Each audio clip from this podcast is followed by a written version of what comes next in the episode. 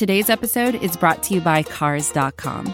With over 2 million vehicles and 50,000 more added every day, Cars.com will match you with the perfect car for you, your budget, your life, your style. And if you're ready to say goodbye to your current car, Cars.com will get you an instant offer to cash it in. Just start by entering your license plate and get matched with a local dealer who will write you the check. So whether you're looking to buy or sell, just go to Cars.com. It's magical. Sunday Morning Post. Dawgs by Nature Radio. From the Straight No Chaser Studios. You always talk about wanting to get off to a fast start, but uh, against a high scoring team like this, is it even more important to do that? I think it's just always important, Jeff. You know, we, we spend a lot of time uh, talking about starting fast. And even out here in practice, you know, that first period, you got to go fast. You got to start competing right away. So that will always be a focus for us, uh, really, regardless of opponent. Talking Cleveland Browns football with the best fans in all of SB Nation. You're listening to Straight No Chaser on Dawgs by Nature Radio. Now, here's your host, my dad, Thelonious7. A very merry football morning to you and yours from Dawgs by Nature Radio. I am your host, Thelonious7, getting you ready for your Cleveland Browns game day with your focus on five games of importance to the Browns fans and their chances of meaningful football play at the end of the season. The focus on five this week took a minor detour as the battle between the Steelers and the Titans has been postponed due to an outbreak of COVID 19 on the Tennessee Titans. To give us an update from the Tennessee region, we are fortunate to be joined by Tanner Skaggs of the Titans Time podcast. What's up, guys? This is Tanner Skaggs with the Titans Time podcast from the Focus on Five. Unfortunately, the Titans and Steelers matchup for week four is going to be postponed due to a COVID outbreak with the Tennessee Titans. This is unfortunate because uh, I was really looking forward uh, to the Titans being able to play an, another undefeated team and really, you know, have a true test of how good they actually are this season. Uh, but like I said, unfortunately, due to a COVID outbreak, that's not going to be able to happen. Uh, some effective players on the team so far are Isaiah Wilson, Greg Mabin, Daquan Jones, Beau Brinkley, Tommy Hudson, Kamalei Correa, Christian Fulton, Adam Humphries, and Cameron Batson. Uh, so, you know, hope they all get well as soon as possible. Uh, and obviously, this leaves some uh, leaves the Titans thin at some key positions, uh, cornerback, wide receiver, especially. Uh, so, hoping we can get those guys back as soon as possible, especially for the Bills game, even though it is also in danger of not being played. Uh, not going to get to play the Steelers yet. Uh, hopefully, that's going to be rescheduled for when the Tennessee Titans Week 7 bye was. This has been Tanner Skaggs with the Titans Time Podcast. Tanner, thank you so much for stopping by with that report. Tanner and his brother Tyler can be found at Titans underscore time on Twitter. We will definitely be keeping a close eye on this story in the future, and we want to wish those members of the Tennessee Titans affected a speedy recovery from the Straight No Chaser studios. Okay, so with that business aside, let's get into our focus on five. Game one of our focus on five takes us out west to the Roomba in the desert for a battle with early season contenders as the 3 0 Buffalo Bills rumble across the plains to face off against the 2 1 Las Vegas Raiders. The Buffalo Bills, a 3.5 point favorite, going into this contest with a 425 start. To help us get an idea of what the Bills Mafia and Raider Nation are expecting in this contest, we turn to season ticket holder and proud papa Drew Gear of the Rock Pile Report, as well as Micah and Tyler of the Behind the Eye Patch podcast. We'll go first to Drew Gear of the Rock Pile Report to see what he's expecting in this Sunday's game. This is Drew Gear, host of the Rock Pile Report podcast, and I'm here for the Focus on Five. If you're talking about the most dangerous weapons on our team, you don't have to look much further than wide receiver Stefon Diggs. He's literally averaging 20 yards per touch I think that's crazy, and it's I think it it speaks to the the level of growth we've seen from Josh Allen, who might be the most dangerous player, not just on the Buffalo Bills, but on any team anywhere in the AFC. I think one of the, one of the biggest storylines is going to be injury and how the Raiders can try to overcome it. Their I mean, their wide receiver core is decimated right now. Their their running game is pretty much the only offense they have that they can really rely on, and so with that, you're talking about a Bills team that has not been good against the run. I think that that's going to be a major storyline of the game is how the Bills defensive line can rebound after three suspect games against their opponent's ground units. Another storyline of the game is the Bills are 3 0 and they're going out to take on an opponent who has a historic winning record against them, specifically at home. And at the same time, they're trying to prove that the hype is real. They make games where they shouldn't be as close as they are they make them actual contests.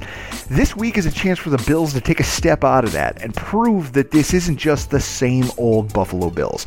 And if they're going to do it, there's a couple keys to victory I see. First of all, you're going up against a Raiders team that's 27th in the NFL in rushing yards per game and 29th in yards per carry. I think right there speaks to some of what the Bills' game plan is going to have to be. You got to get your running backs more involved, and you're going to have to call up some running plays with your quarterback, Josh Allen. But if you can do that, you're going to find the ability to extend drives, and you're going to be able to eh, kind of steady things. You're going to open up the defense to play action passing, which will help Josh Allen get things moving. It'll help free up eh, our wide receivers outside of Stefon Diggs, like the rookie Gabriel Davis, who, when we've had our best games, he's been at his best because he's been a functioning member of the unit. On the other side of the ball, I think the key is going to be you're going to have to see a rebound from this Bills secondary. They all do their job soundly in pass protection. Regardless of what Josh Jacobs does on the ground, this game could turn into a track meet that they just can't compete in. I'm calling a final score on this. I think it's time for Tyler Bass to finally get his shot. A game winning field goal because I think the Raiders are going to score. I'm going to call it 27 24. Bills get out of the desert with another win and move to 4 0. This is Drew Gear from the Rockpile Report, and this has been the Focus on 5. Drew, tremendous job. Thanks so much for sharing that with us here on Dawgs by Nature Radio. And now we turn to our guest from out west. This is Micah and Tyler from the Behind the Eye Patch podcast. Tyler, we want to talk about the team's top producers. I'm going to go first on offense. I think it has to be, go to Josh Jacobs. He's a top five rusher in the league through five through three weeks. Um, He's averaging uh, about 3.7 yards a carry, 252 yards on the ground, three touchdowns already on the ground. Also, toss in uh, 10 receptions for 75 yards. Very good. And I would throw in Darren Waller into that mix as well. Yep. I am going to talk about the defensive top producers. Our top producer last game was Trayvon Mullen. Uh, he had a heck of a game, Micah. 92.7 uh, coverage grade from PFF, which was second among cornerbacks. Just a great game for the young man. Yeah. Hopefully, yeah. a sign of things to come. Tyler, you know, we didn't get it done in New England. Obviously, Bills come to town. Josh Allen, ridiculously hot right now. Um, Fourth best offense in the league. Yeah. It's going to take a massive effort by the defense to get a couple stops.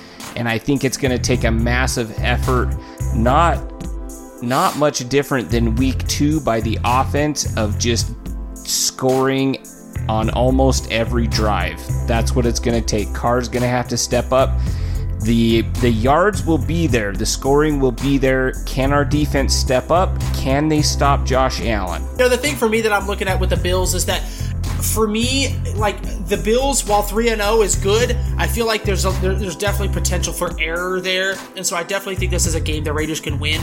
As far as um, major storyline and keys to the victory for this, I think you got to throw the kitchen sink on defense at Allen. You know, this has to be um, this has to, that has to be what you do. You've got to throw that guy off his game because he is ridiculously hot right now, and the and that's going to be difficult, like you talked about, Tyler, with our defense. Our defense, uh, we're having a tough time getting sacks, and if we can't get sacks on Allen, and if he's allowed to sit back there, he will pick our defense apart. Even though Trayvon Mullen's having an, a fantastic season thus far, we just lost Arnette. He's out six to eight weeks with a thumb injury. Um, the rest of the defense is going to have to elevate their level of play.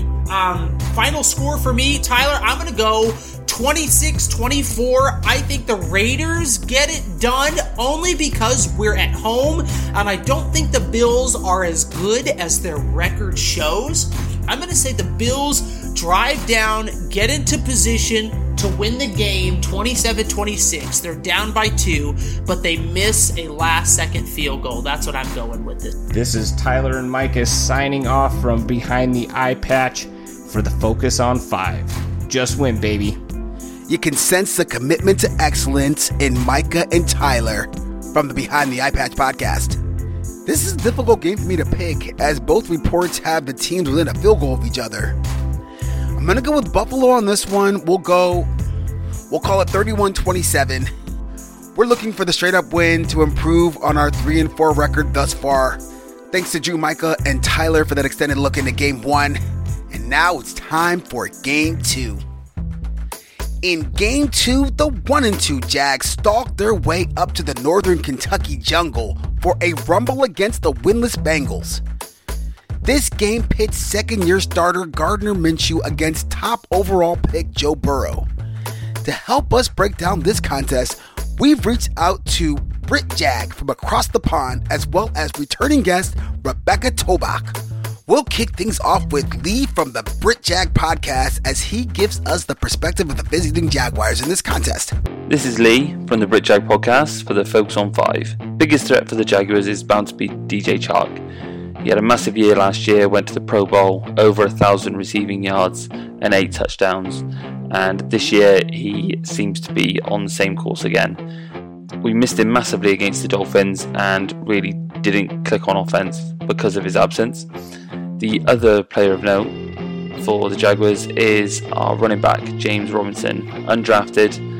He's actually just won Offensive Rookie of the Month for September. So he's also one to look out for, um, and I would imagine to be a big contributor come Sunday. The key to victories for the Jaguars is going to be de- on defense, I think. We have had a really slow start. We've conceded on each of our opening drives in the first three weeks, as well as our pass rush. We need to really get home, and with the Bengals having issues on the O line and Joe Burrow being so heavily attacked in the last couple of weeks, that's something that the Jags really need to exploit and really need to return to the days of Sacksonville. So I think is going to be a very, very tight one. I think we'll probably looking at a, a one score game either way. I'm personally going to go 21 17 to the Jaguars, but I could quite easily see that score being in reverse as well. This is Lee, the folks on 5. Lee, great to hear you share your love for the Jaguars from across the pond. He sees a very close contest, but let's hear from Rebecca Toback as she shares her Bengals fan perspective. This is Rebecca Toback for the Focus on Five, and this week the Bengals are playing the Jaguars. And once again, Joe Burrow will be in the spotlight as the Jaguars' defensive line looks to get after him and looks to create pressure. That has been a major issue for the Bengals this year as the offensive line has been extremely poor. Burrow was sacked eight times last week by the Eagles. Uh, many of those were his own fault, but the offensive line is largely to blame. They have just been completely lackluster and a huge issue for the team, both in the passing game and the run game, which has not started the season the way that anyone would have hoped. So, getting that run game going, Joe Mixon having a solid performance will go a long way. And then on defense, can the defense actually make a positive impact in the in two minute uh, drills and two minute situations? They have been awful in the crunch time in the final two minutes of a half.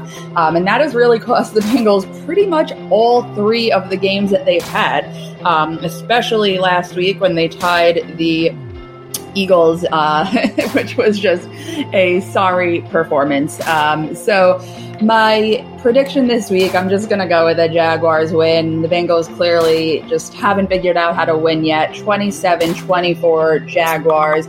I hope I'm wrong. And once again, this is Rebecca Toback for the Focus on Five. At Rebecca underscore T O B A C K with a very sobering report coming out of the Bengals camp. I think I'm going to have to go with Rebecca on this one. This is going to be a very difficult game for Joe Burrow to win, even at home. We'll go with the Jags 24 21. to take home a victory. Thanks to Lee and Rebecca for that report. And now we're on to game three. In game three of our Focus on Five, we have former second overall pick Carson Wentz leading Fly Eagles Fly over the heartland and out to the Bay Area to challenge the 1849ers in search of their first win. To help with this one, we'll hear from a couple of repeat guests in the studio. Johnny Uleka from All About the Birds makes his third appearance in the studio to give us some Philly flavor.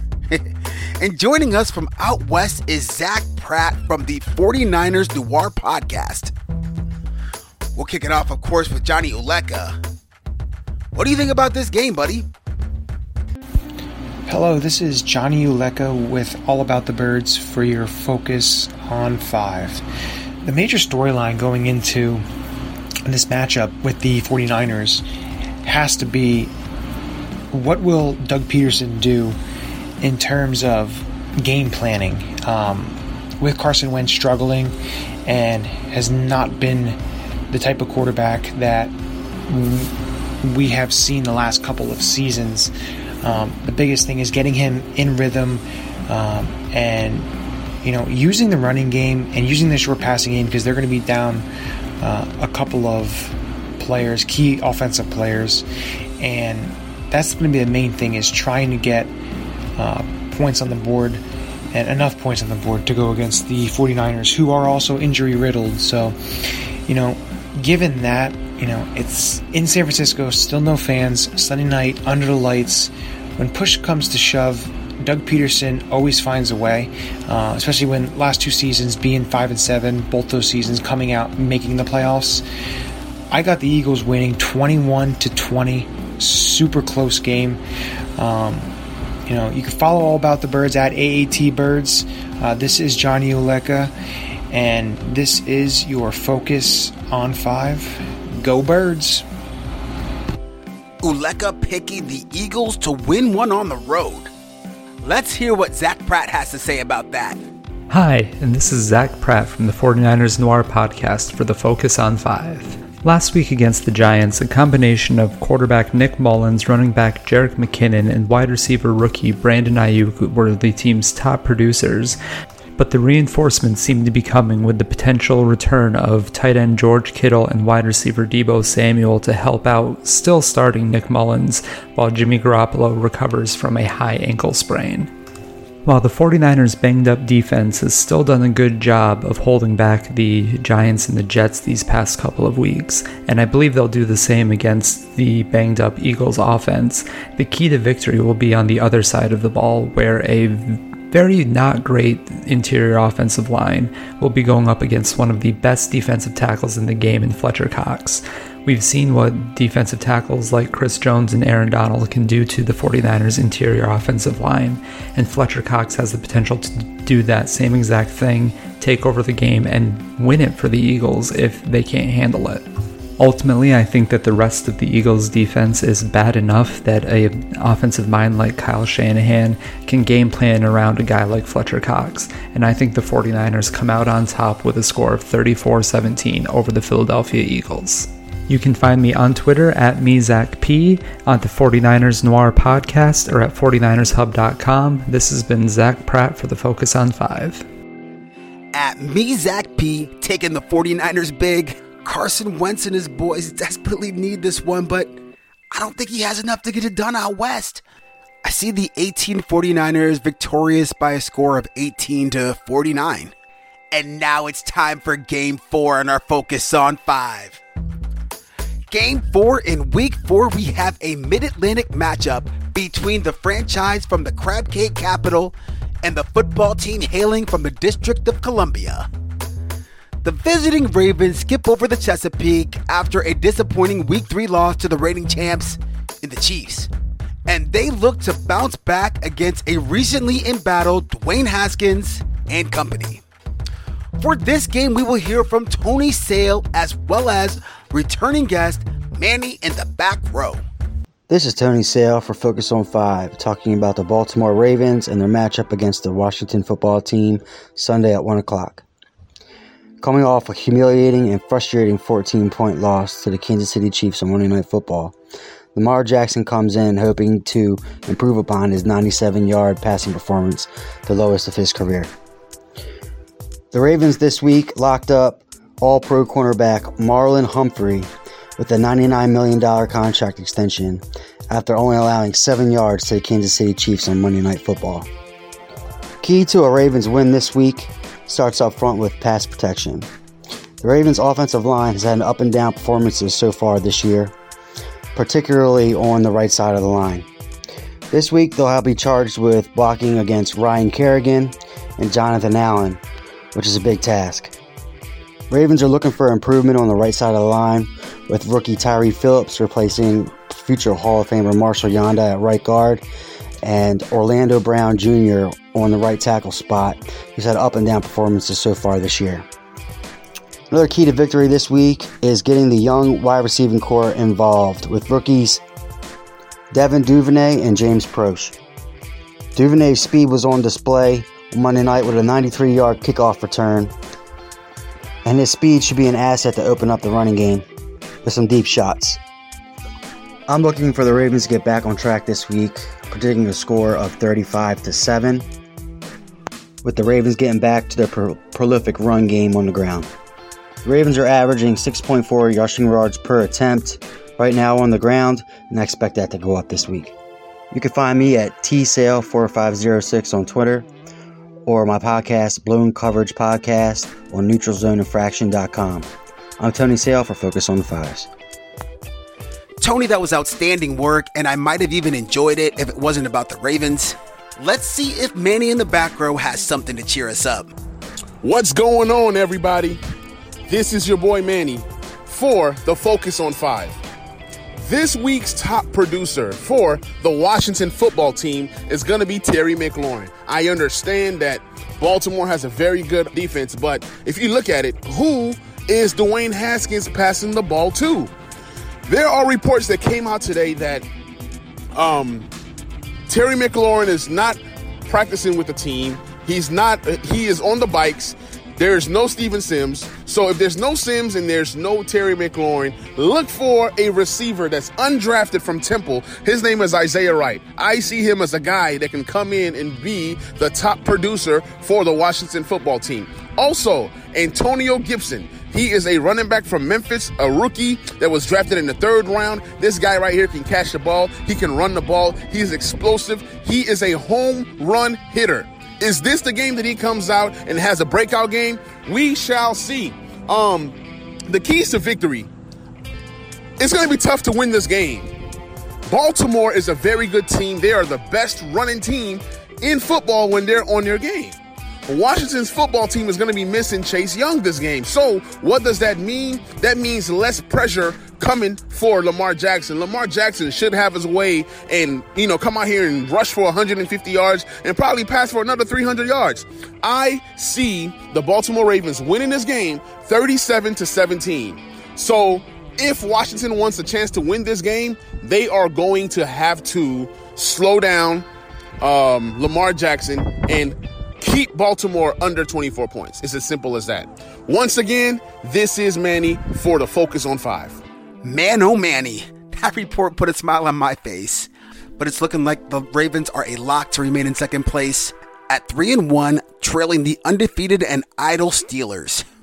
And to see if your Cleveland Browns can keep pace, we'll turn to game 5 in our focus. Game 5 in our Focus on 5 is your Browns Showdown. Representing the Dallas Cowboys, we have Cowboys Wire contributor Tony Thompson of the No Huddle Offensive Podcast. Hello, my name is Tony Thompson. You can find things I write on the Cowboys Wire or follow me on Twitter at No Huddle. Tony, it's great to have you here. Welcome to Dawgs by Nature Radio. And representing your Cleveland Browns is a man who's been misrepresented in the past. It's none other than Josh Thornton of the Danger Zone podcast. That danger spelled with a 6 for a G. Hey, what's up, everyone? Josh from the Danger Zone podcast and Mark One Sports here. Excited to be joining in on the fun as a game day rep. Josh, it's always a great day when you're in the studios. Very excited for this Brown showdown. As it's our custom, we're going to kick it off to the Cowboys offense. How do you see the Cowboys attacking the Browns in this Sunday's contest? Offensively, it begins and ends with one of the most controversial players in the league in Dak Prescott.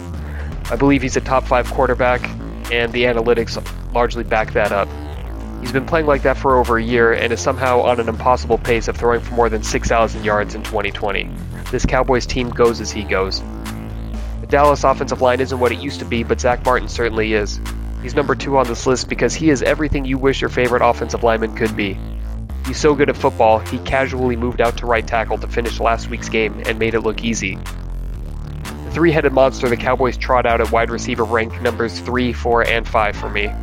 Up first is Amari Cooper. At just 26 years old, he is somehow the team's resident veteran, a crafty technician who can run any route from any position on the field. He has been battling some minor ailments since the end of training camp, but it's not proven to be an issue on Sundays thus far. Next up is Michael Gallup, who somehow continually flies under the radar for a team that never does. He's the team's deep threat and has shown tremendous big play ability, primarily on go routes by stacking up cornerbacks and beating them off the line. If Dak Prescott's going deep, it's likely to him. The rookie out of Oklahoma, CeeDee Lamb, edges out Ezekiel Elliott because it's 2020 and passing is king. His consistency has been a pleasant surprise, and through three weeks leads a tremendous freshman class in receptions. None of these receivers have hit pay dirt yet for Dallas, but I expect that to change on Sunday. The Cowboys do have options, but the best path is to continue to let Dak fire at will. The Browns don't have the kind of secondary to hold up against these receivers, so if the line can keep Prescott upright just long enough, it should be a long day at the office for the Cleveland defense. Prescott and his boys certainly a formidable challenge for the Browns defense. Let's hear from Josh Thornton to see what he thinks about the Browns' response on defense. Yeah, Cleveland has a tough task coming into this game against the Cowboys, specifically in the secondary. Uh, it's going to take a well rounded defensive effort to get the job done, that's for sure. It starts with Myles Garrett. Uh, we need to see that level of disruption that he's had the first three games. Uh, it doesn't stop with him on the line, though. We're looking at Richardson, who's a man on fire so far this season, and Ogunjobi. They're both going to need to continue their terror as well, uh, which is a lot easier with Myles doing what he's doing, that's for sure. Uh, the quickest way to mitigate the damage Dak can do is by drilling him into the turf or at least making him very uncomfortable. No matter how the defensive line performs, we're going to need to see some plays from our back seven, though. I'm pegging Money Mitch as the fourth most important Brown for Sunday, um, with Ward and Greedy being questionable and not 100% if they do play. Terrance Mitchell is going to need to pick up the slack and help slow down that P- Dallas passing attack. Um, lastly, I'm going to I'm to call on Karl Joseph. Uh, the veteran safety played well versus Washington, and we're going to need him to find a second gear for this matchup on Sunday very concerned about the matchup between the Cowboys offense and the Browns defense. Just like last week, they're going to just like last week, they're going to have to be opportunistic if they're going to slow down their opponent in this contest. So now it's time to flip the field.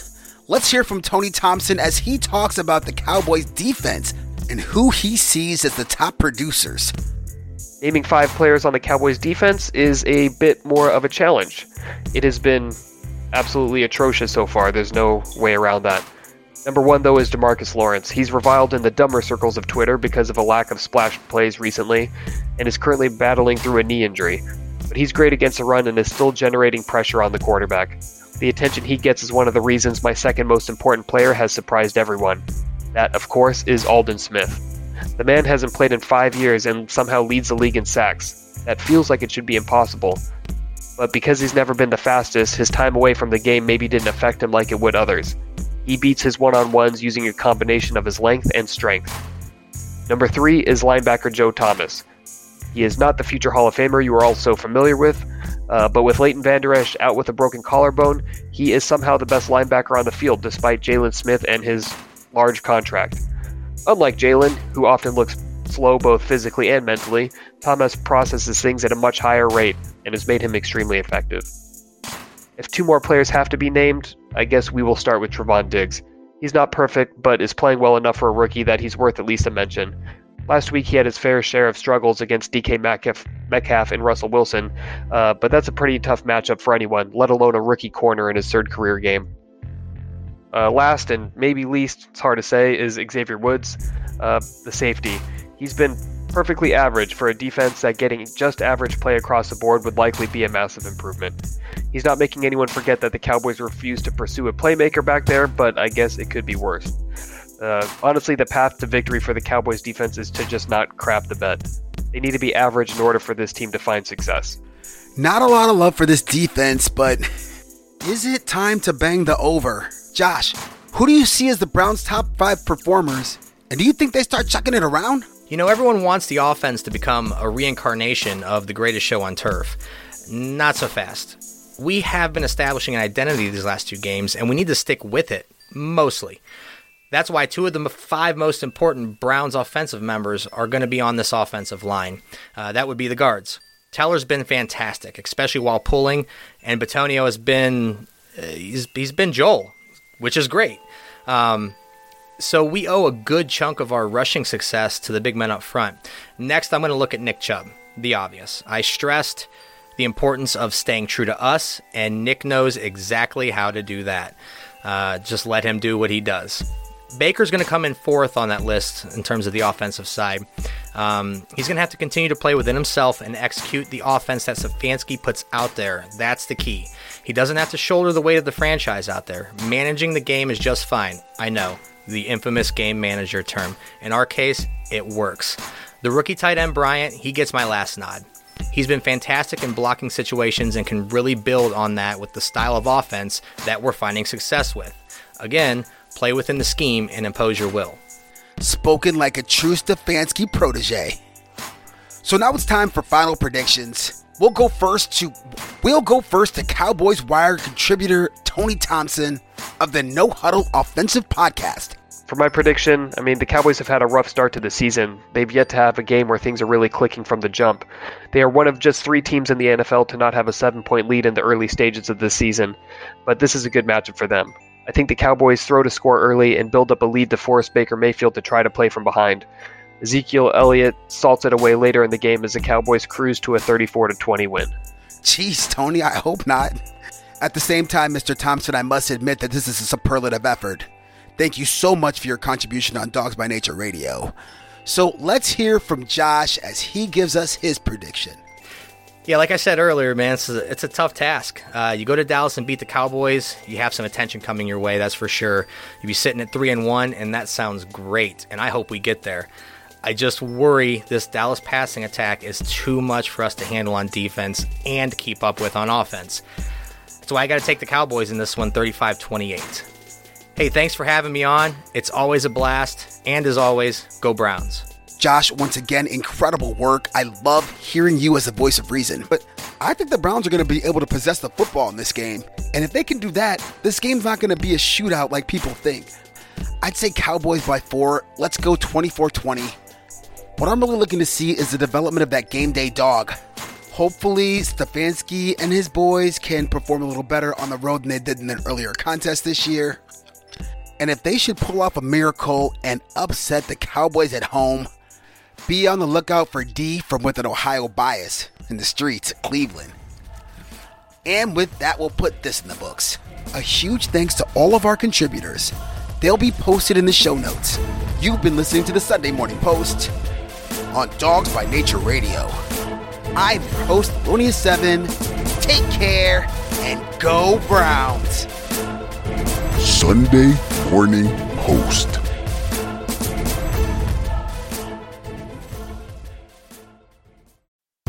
Most of the time, we talk about tech in terms of a handful of gigantic companies like Google, Meta, and Apple. But some of the most interesting stuff we find online is the product of a single person. When you're working on your own, I think there's this beauty of being able to come up with an idea and then implement it then in that moment. You don't have to have permission from someone else, there's no red tape. In the Vergecast series Solo Acts, we'll get to know these people, the tech they use to get stuff done, and the obstacles they face trying to compete with the giants. Some people that I talk to and my friends are like, you know, your competitors are Zuckerberg and Musk. Like, aren't you kind of like afraid of that? Every Monday, our friend Ashley Esqueda will be curating and hosting these interviews and sharing with us what she's learned. I can't believe the McRib locator was originally a tornado locator. Right. Pretty wild. Listen to our Solo Acts miniseries now in the Vergecast feed, anywhere you find podcasts.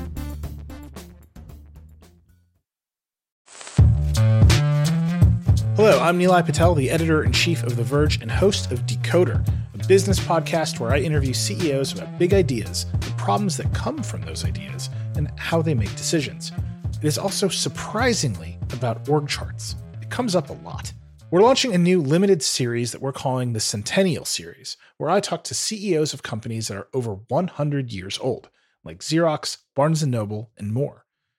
There's no 100 year old company that's without its struggles, and it's been fascinating to talk to these CEOs about which parts of these companies' history are important and which parts they can let go. A little spoiler for you if a company is over 100 years old, there's a lot of drama to talk about. It's been a good time. You can listen to the Centennial series right in the Decoder feed. New episodes of Decoder are out on Tuesday, and the Centennial series is out on Thursdays. Check it out. We think you're really going to like it. You can get it wherever you get your podcasts.